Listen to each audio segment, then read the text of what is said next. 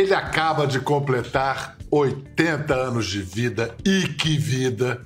E 65 anos de carreira, e que carreira! Começou a fazer jornalismo no rádio, esportivo. Filho de imigrantes russos fugidos do stalinismo, aos 23 anos, estudante, apoiou o golpe de 64 por temer uma ditadura comunista. Foi assessor de imprensa de ministro da ditadura militar Dirigiu a Folha de São Paulo duas vezes, no total de quase 10 anos no comando do jornal. Como repórter, num debate em 1985, fez a pergunta que teria ajudado a derrotar Fernando Henrique Cardoso na disputa pela prefeitura paulistana com o Jânio Quadros. Ao migrar do jornalismo impresso para a TV em 1988, consagrou os bordões a que assistimos agora no início do programa, que a audiência abraçou e o tempo não desatualizou.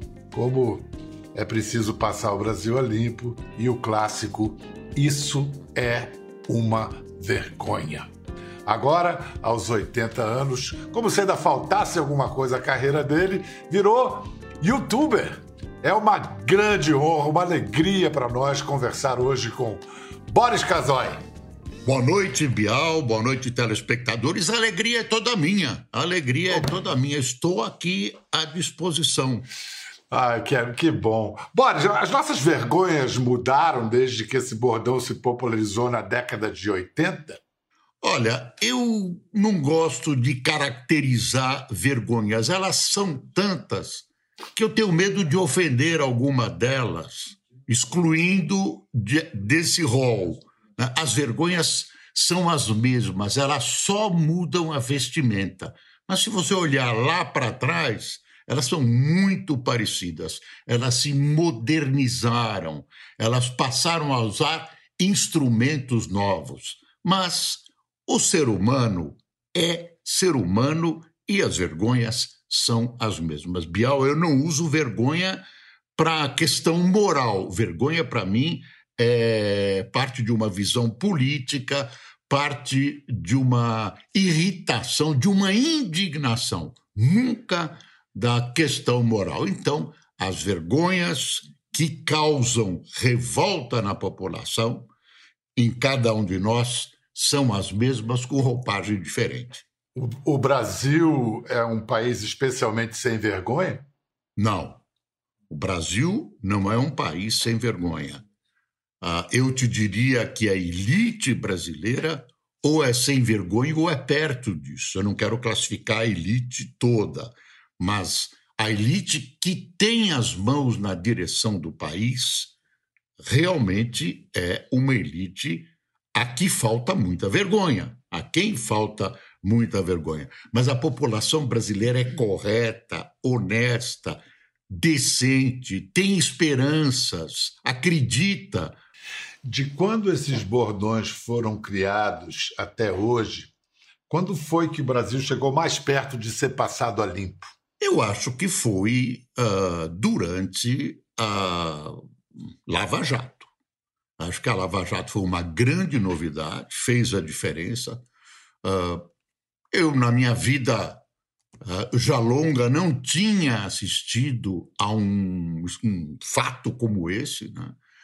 Quando você tinha um país que não punia os seus corruptos, não punia os seus ladrões, e de repente aparece um grupo, um grupo de juízes, um grupo uh, de promotores que começam a reagir ante uma situação absurda e onde se tolerava, inclusive a imprensa, se tolerava, se achava que a vida era assim, a corrupção. Então, uh, eu senti esperanças. A Lava Jato teve erros, as gravações clandestinas, até criminosas, mostraram que a Lava Jato teve erros. É, é, eles são amplificados por aqueles que têm interesse em destruir a Lava Jato. Agora, eu, eu analiso como um corpo. Era um corpo doente que estava sofrendo uma intervenção cirúrgica e está reagindo é uma reação, Bial. É uma reação e uma reação em cadeia, alguns de dentro da cadeia mesmo. uma reação. Você vê que as pessoas estão voltando. O Lula uh, foi liberado para ser candidato à presidência da República depois de tudo que ele aprontou, depois de tudo que o PT aprontou. As pessoas estão sendo soltas e, de repente, você olha e percebe até que algumas pessoas podem ser, ou empresas, podem ser indenizadas. Para concluir é, os bordões que você celebrizou, vamos mostrar que talvez o seu comentário mais agressivo prescindiu de palavras. É preciso defender o Congresso Nacional, não permitindo esse absurdo. Para todos os privilégios do país, para os privilégios dos deputados e senadores, inclusive, não nas nossas costas. Essa banana foi para os parlamentares que reagiam ao fim de sua aposentadoria especial. Não, não, não. Ma... Bial. Não foi essa? Não, eu, essa banana foi para eles, mas eu tomei todo o cuidado dizendo que era para o instrumento, não para a pessoa. Porque aí eu fui processado e o juiz acabou dizendo: olha, uh, ele acusou o instrumento como instrumento terrível e tal. Ele xingou, e a banana foi para o instrumento. Essa banana foi um negócio incrível. Eu tinha planejado a banana, eu tinha visto, o, e eu falei: hoje eu vou fazer uma banana. É, o estúdio de televisão é todo blindado e tal, e quando eu pá, fiz a banana, eu vi. Oh! Quer dizer, ouvi um oh! que veio da redação, veio da, do, das cercanias, né? era o SBT aquela época. É, você, você, to, você teve o cuidado de botar alto para entrar no enquadramento da câmera. Você Não, sabia a lente claro, que estava pro... lá. Tanto você estava certo que essa aposentadoria é, especial caiu. Para quem não lembra, era uma mamata que permitia a de, deputados e senadores pendurar a gravata após meros oito anos de mandato. Como diria o meu amigo Boris, era uma vergonha mesmo. Agora é o seguinte: a sua, a, a, sua banana, hoje com a grosseria generalizada das redes antissociais na internet, a sua banana perdeu até o sentido. Está uma delicadeza perto do, dos termos em que se dá o debate na internet, se é que se pode chamar de debate. Entre outras idiotices que vicejam na internet, tem esse negacionismo em 2021 gente falando contra vacina, contra a ideia de vacina, contra a vacinação. Fiquei pensando em você, na sua reação pessoal quando você ouve um discurso anti-vacina. Se faz você lembrar de sua infância, por exemplo. Claro. Uh, se houvesse vacina, eu e a minha irmã gêmea não teríamos sido vítimas da poliomielite. Quer dizer, a, cada criança salva da poliomielite é um, um cidadão lá na frente, que pode ser um médico, que pode ser um bom marido, pode ser um bom pai, pode ser um bom operário, pode ser um profissional liberal de várias categorias, tem um futuro, pode dar um futuro. Não. apareceu essa bobagem, essa besteira, né? Muito estimulada pelo presidente da República. Eu, eu não perdoo o presidente Bolsonaro. Ele pode ter as virtudes que ele quiser, mas isso anula as virtudes. Ser contra a vacina. Tá aí, a vacina contra polio, a vacina contra tuberculose, são provas de que vacina funciona. Uh, não tem ainda vacina contra burrice, mas vai surgir. Eu, eu, vai surgir. Deus, Deus te ouça, Deus te ouça. E aí Você... vem o presidente da República e combate a vacina. Uh, e o Brasil demorou muito para começar a vacinar agora nessa, nessa gripe. Uh, nessa gripe, nessa gripezinha, como diriam alguns no governo federal, na, dessa gravíssima Covid. E eu, se tivesse vacina a vacina Sabin, eu teria escapado da poliomielite. Ainda escapei bem que meus pais tinham condição, me levaram eu e a minha irmã para os Estados Unidos e a gente uh, remediou um pouco. Eu ando normalmente, às vezes as pessoas falam, ué, você está mancando? Eu fiquei com os, os movimentos mais débeis, mas foi uma operação que me salvou. Nem todo mundo pode ser operado E o estágio da, da poliomielite pode ser tão profundo que a pessoa que não adianta a operação. Essa operação então, você fez, você tinha nove anos, você e sua irmã, e o seu pai conseguiu levá-los aos Estados Unidos, você, é, vocês recuperaram, ganharam movimentos. Mas a, o fato de você ter sido uma criança limitada em seus movimentos fez você adorar o rádio, né? Você. É. A, a, aquele rádio é uma, é uma réplica do rádio que você ouvia. Você está vendo um rádio atrás? aqui perto da minha cabeça? Aqui, esse aqui, ó. Sim, sim, sim. Não foi colocado de. Esse é um rádio, a marca dele é Arvin. Ele é valvulado, ele tem válvula. Então, é, foi o primeiro. Não é esse rádio, ele é Mas um, modelo. rádio semelhante. Foi o primeiro rádio que eu tive que eu ganhei com seis anos. Eu adorava rádio, via rádio, sonhava em trabalhar em rádio. Esse é um, um radinho. Eu tenho um monte de rádio. Dá uma espiada aí. É, Essa é uma tô vendo. Aqui, aqui é meu história do, minha Bíblia. Você tem, você tem a história do rádio atrás de você. Cada rádio tinha um slogan. Rádio Cultura PRE4. O melhor som de São Paulo e sempre os melhores programas. PRAC, imagine, PRA6, Rádio Gazeta, tinha que falar rádio, Rádio Gazeta, a emissora de elite. Tinha que ter uma aquela voz bonita, impostada. Eu adorava aquilo.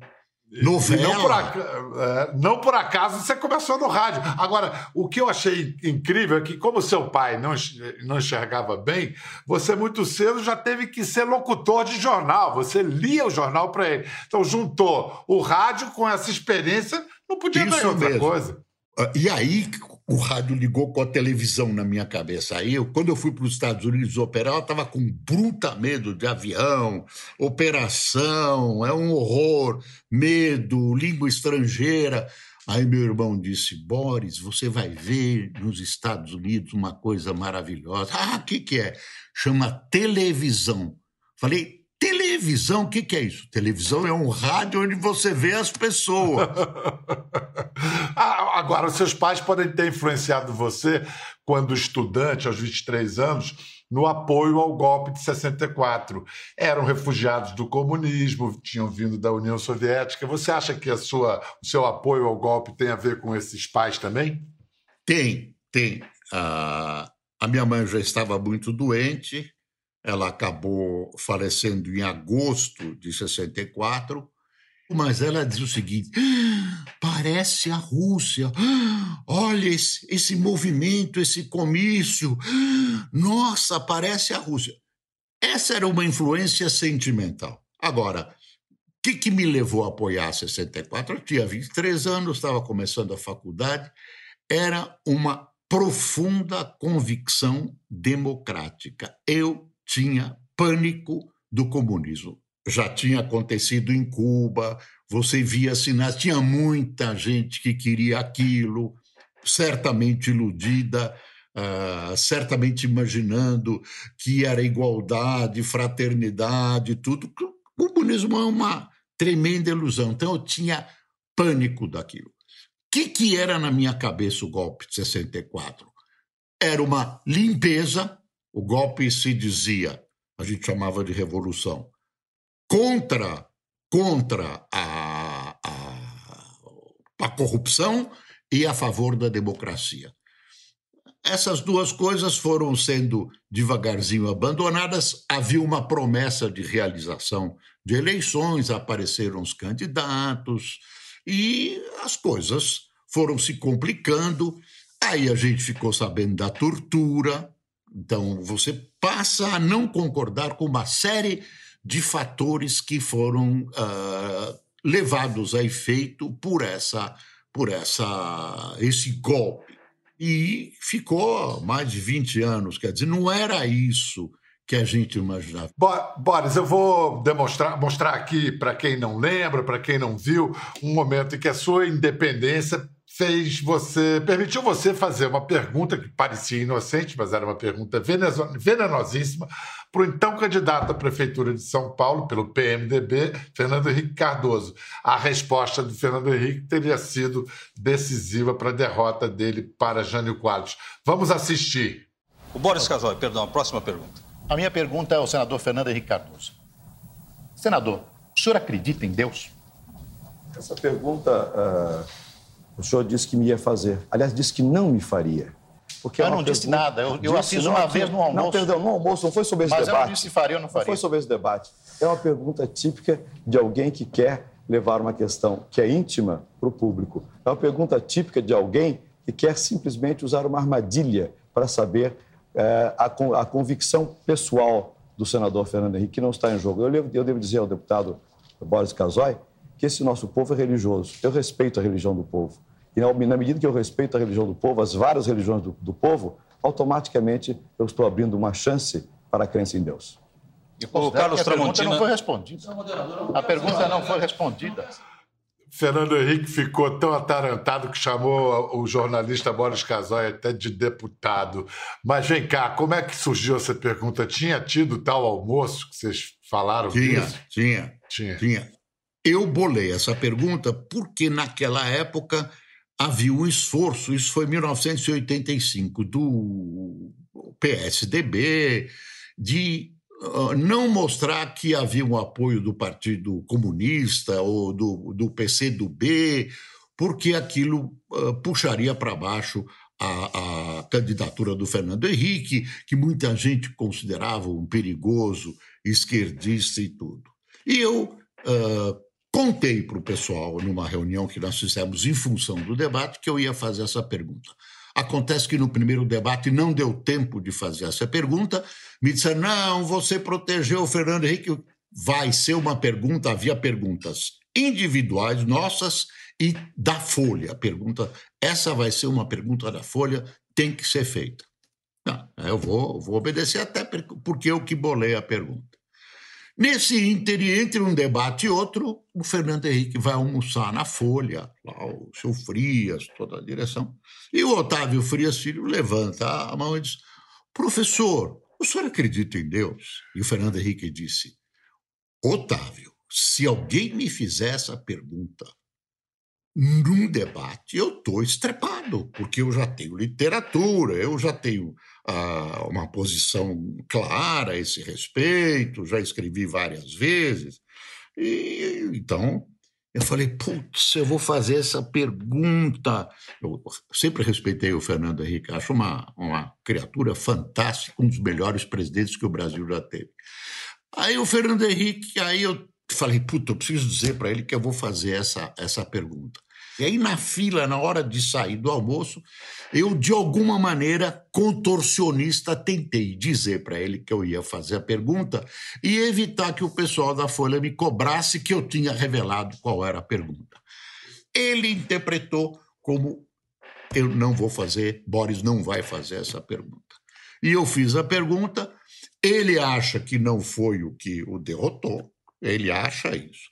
Mas um dia por causa dessa história, eu estava com ele num sábado no palácio e eu fiz o seguinte raciocínio para ele: Olha, Fernando Henrique, o que aconteceu foi o seguinte. Ao fazer essa pergunta, eu fui a pedra colocada por Deus no seu caminho para te desviar da prefeitura e ir para a presidência da República. Se você tivesse ido para a prefeitura em 1985, certamente não seria um caminho para a presidência da República. Então, você tem que, quando o Papa vier, o Papa estava para visitar o Brasil, quando o Papa vier, você tem que pedir para ele que vá até mim, de joelhos, agradecer e registrar o fato de que eu sou o primeiro judeu na história a converter um presidente da República ao cristianismo. Você... Ai, meu Deus. Não só foi Deus que, que botou essa pedra que o levou à presidência, como vai lá e agradece a ele. Maravilhoso. Eu sei que você imita o Jânio à perfeição. Como é que o Jânio se remeteria a você agora? A brincadeira não era quando eu imitava, era quando o próprio Jânio telefonava e o pessoal xingava. Jornalista Casoy, venha me visitar. Maluf, eu sei que você enganava muita gente imitando o Maluf, né? Olha, o Paulo Maluf talvez tenha sido a minha melhor imitação. E não é que eu enganei muita gente. Tinha a brincadeira e havia momentos no jornal, quando eu era editor-chefe, que a gente não sabia quais eram os caminhos que a política estava trilhando. Havia dissensões dentro do regime militar e havia momentos de muita tensão. Então, eu me aproveitava dessa capacidade de imitar as pessoas, e especialmente o Paulo Maluf, para informar, para nos informar o que estava acontecendo. Tem gente que acha que isso uh, não é ético. Realmente não é ético, mas eu resolvi esse problema da questão ética dizendo: não, é um regime autoritário, fechado, a gente não sabe o que está acontecendo, eu posso usar esse expediente. Então eu ligava: ministro querido, como vai? Paulo, tudo bem para você, ministro? Eu queria saber o que está acontecendo. Eu estou aqui sem informação. Ah, Paulo, blá, blá, blá, blá, blá, blá, blá, blá. E contava. E, e, e, até fiz brincadeiras, dei ordens, ordens que, que eram ordens, uh, enfim, inofensivas. Uhum. O senhor compra, secretário. Eu pedi para o senhor cumprir e não vi. Não, mas o senhor não me pediu sim. Lembre-se, puxe pela memória. E era. Que mas isso, aí era uma brincadeira para mostrar para os colegas que, que isso funcionava. Você agora deixou a televisão e está virou youtuber. Agora você tem o Jornal do Boris. Você, você é um chefe muito rigoroso com seu apresentador no YouTube? Olha, o, ser youtuber é muito gostoso porque você não obedece a nada, só o horário. É, eu obedeço a mim mesmo. Aqui a nossa equipe é gigantesca, são três pessoas. O Cássio, que é meu motorista e é engenheiro também, estudou engenharia na Barra aqui. O Fernando C.A., que é um cantor de rock que conhece bem essa, essa coisa de internet, e a dona Iraci. A dona Iraci Teixeira é maquiadora. Ela é minha cozinheira e ela é de Ubatuba. Ela fez um curso de maquiagem há 200 anos lá em Ubatuba e, ó, a maquiagem dela é perfeita. Esse é o meu time, essa é a minha equipe. O meu equipamento é muito simples. Eu fiz questão de ter um microfone bonito. O resto é aqui a minha sala, que eu gosto, onde eu me divirto. Ah, tudo simples e tudo. E eu procuro Isso levar o que é uma... eu penso, contribuir para o meu país com as minhas ideias, que eu não sei se são boas ou não, mas tem gente que gosta. Bial, tem gente que até me acha bonito. É, mas você não, mas não é de se jogar fora. Olha, escuta, eu vou, a gente separou um momento do Jornal do Boris, vamos assistir. Se o presidente não vai tomar a vacina, eu acho que ele tem medo de injeção, é essa a causa. É um trauma de infância. É brincadeira, hein, presidente? É brincadeira, não fica bravo comigo. Mas que o senhor tem medo de injeção? Tem. Uh, eu vou contar um segredo para o senhor, eu também tenho medo de injeção, mas eu vou tomar vacina com dor assim. E tomo a vacina. você está se divertindo, hein, Boris? Você tá. Tu, olha, você acertou na mosca. Eu estou me divertindo. É a hora do recreio. Pena que eu tenho que acordar às seis da manhã, mas é a hora do recreio. Boris, é verdade que você ainda pensa em ser veterinário? Não, eu, eu é o seguinte, eu imaginei que eu iria me aposentar e iria fazer um curso de veterinária, que é a minha grande paixão. Isso talvez colaborasse até para eu entender melhor os homens, o ser humano.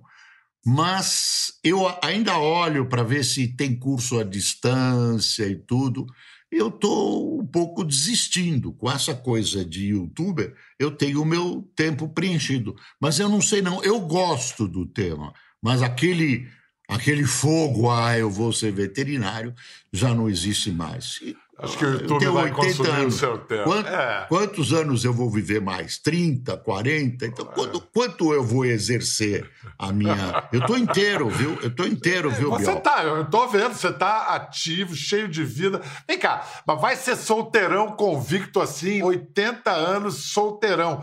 Você nunca se apaixonou a ponto de pensar em não, casar? Não, não. Eu nunca, nunca tive uma namorada fixa uh, porque eu uh, imaginasse que uma paixão que pudesse me levar a morar junto. Depois, quando você mora sozinho, eu não moro sozinho, eu tenho pessoal que mora, minha casa é sempre cheia, uh, você acaba acostumando. Agora eu tenho medo, eu tenho medo de in, me infelicitar e infelicitar alguém. Acabou, essa coisa não existe mais. Às vezes eu me arrependo, mas pronto, a vida me conduziu por esse caminho e não é solteirão convicto. Aconteceu, aconteceu.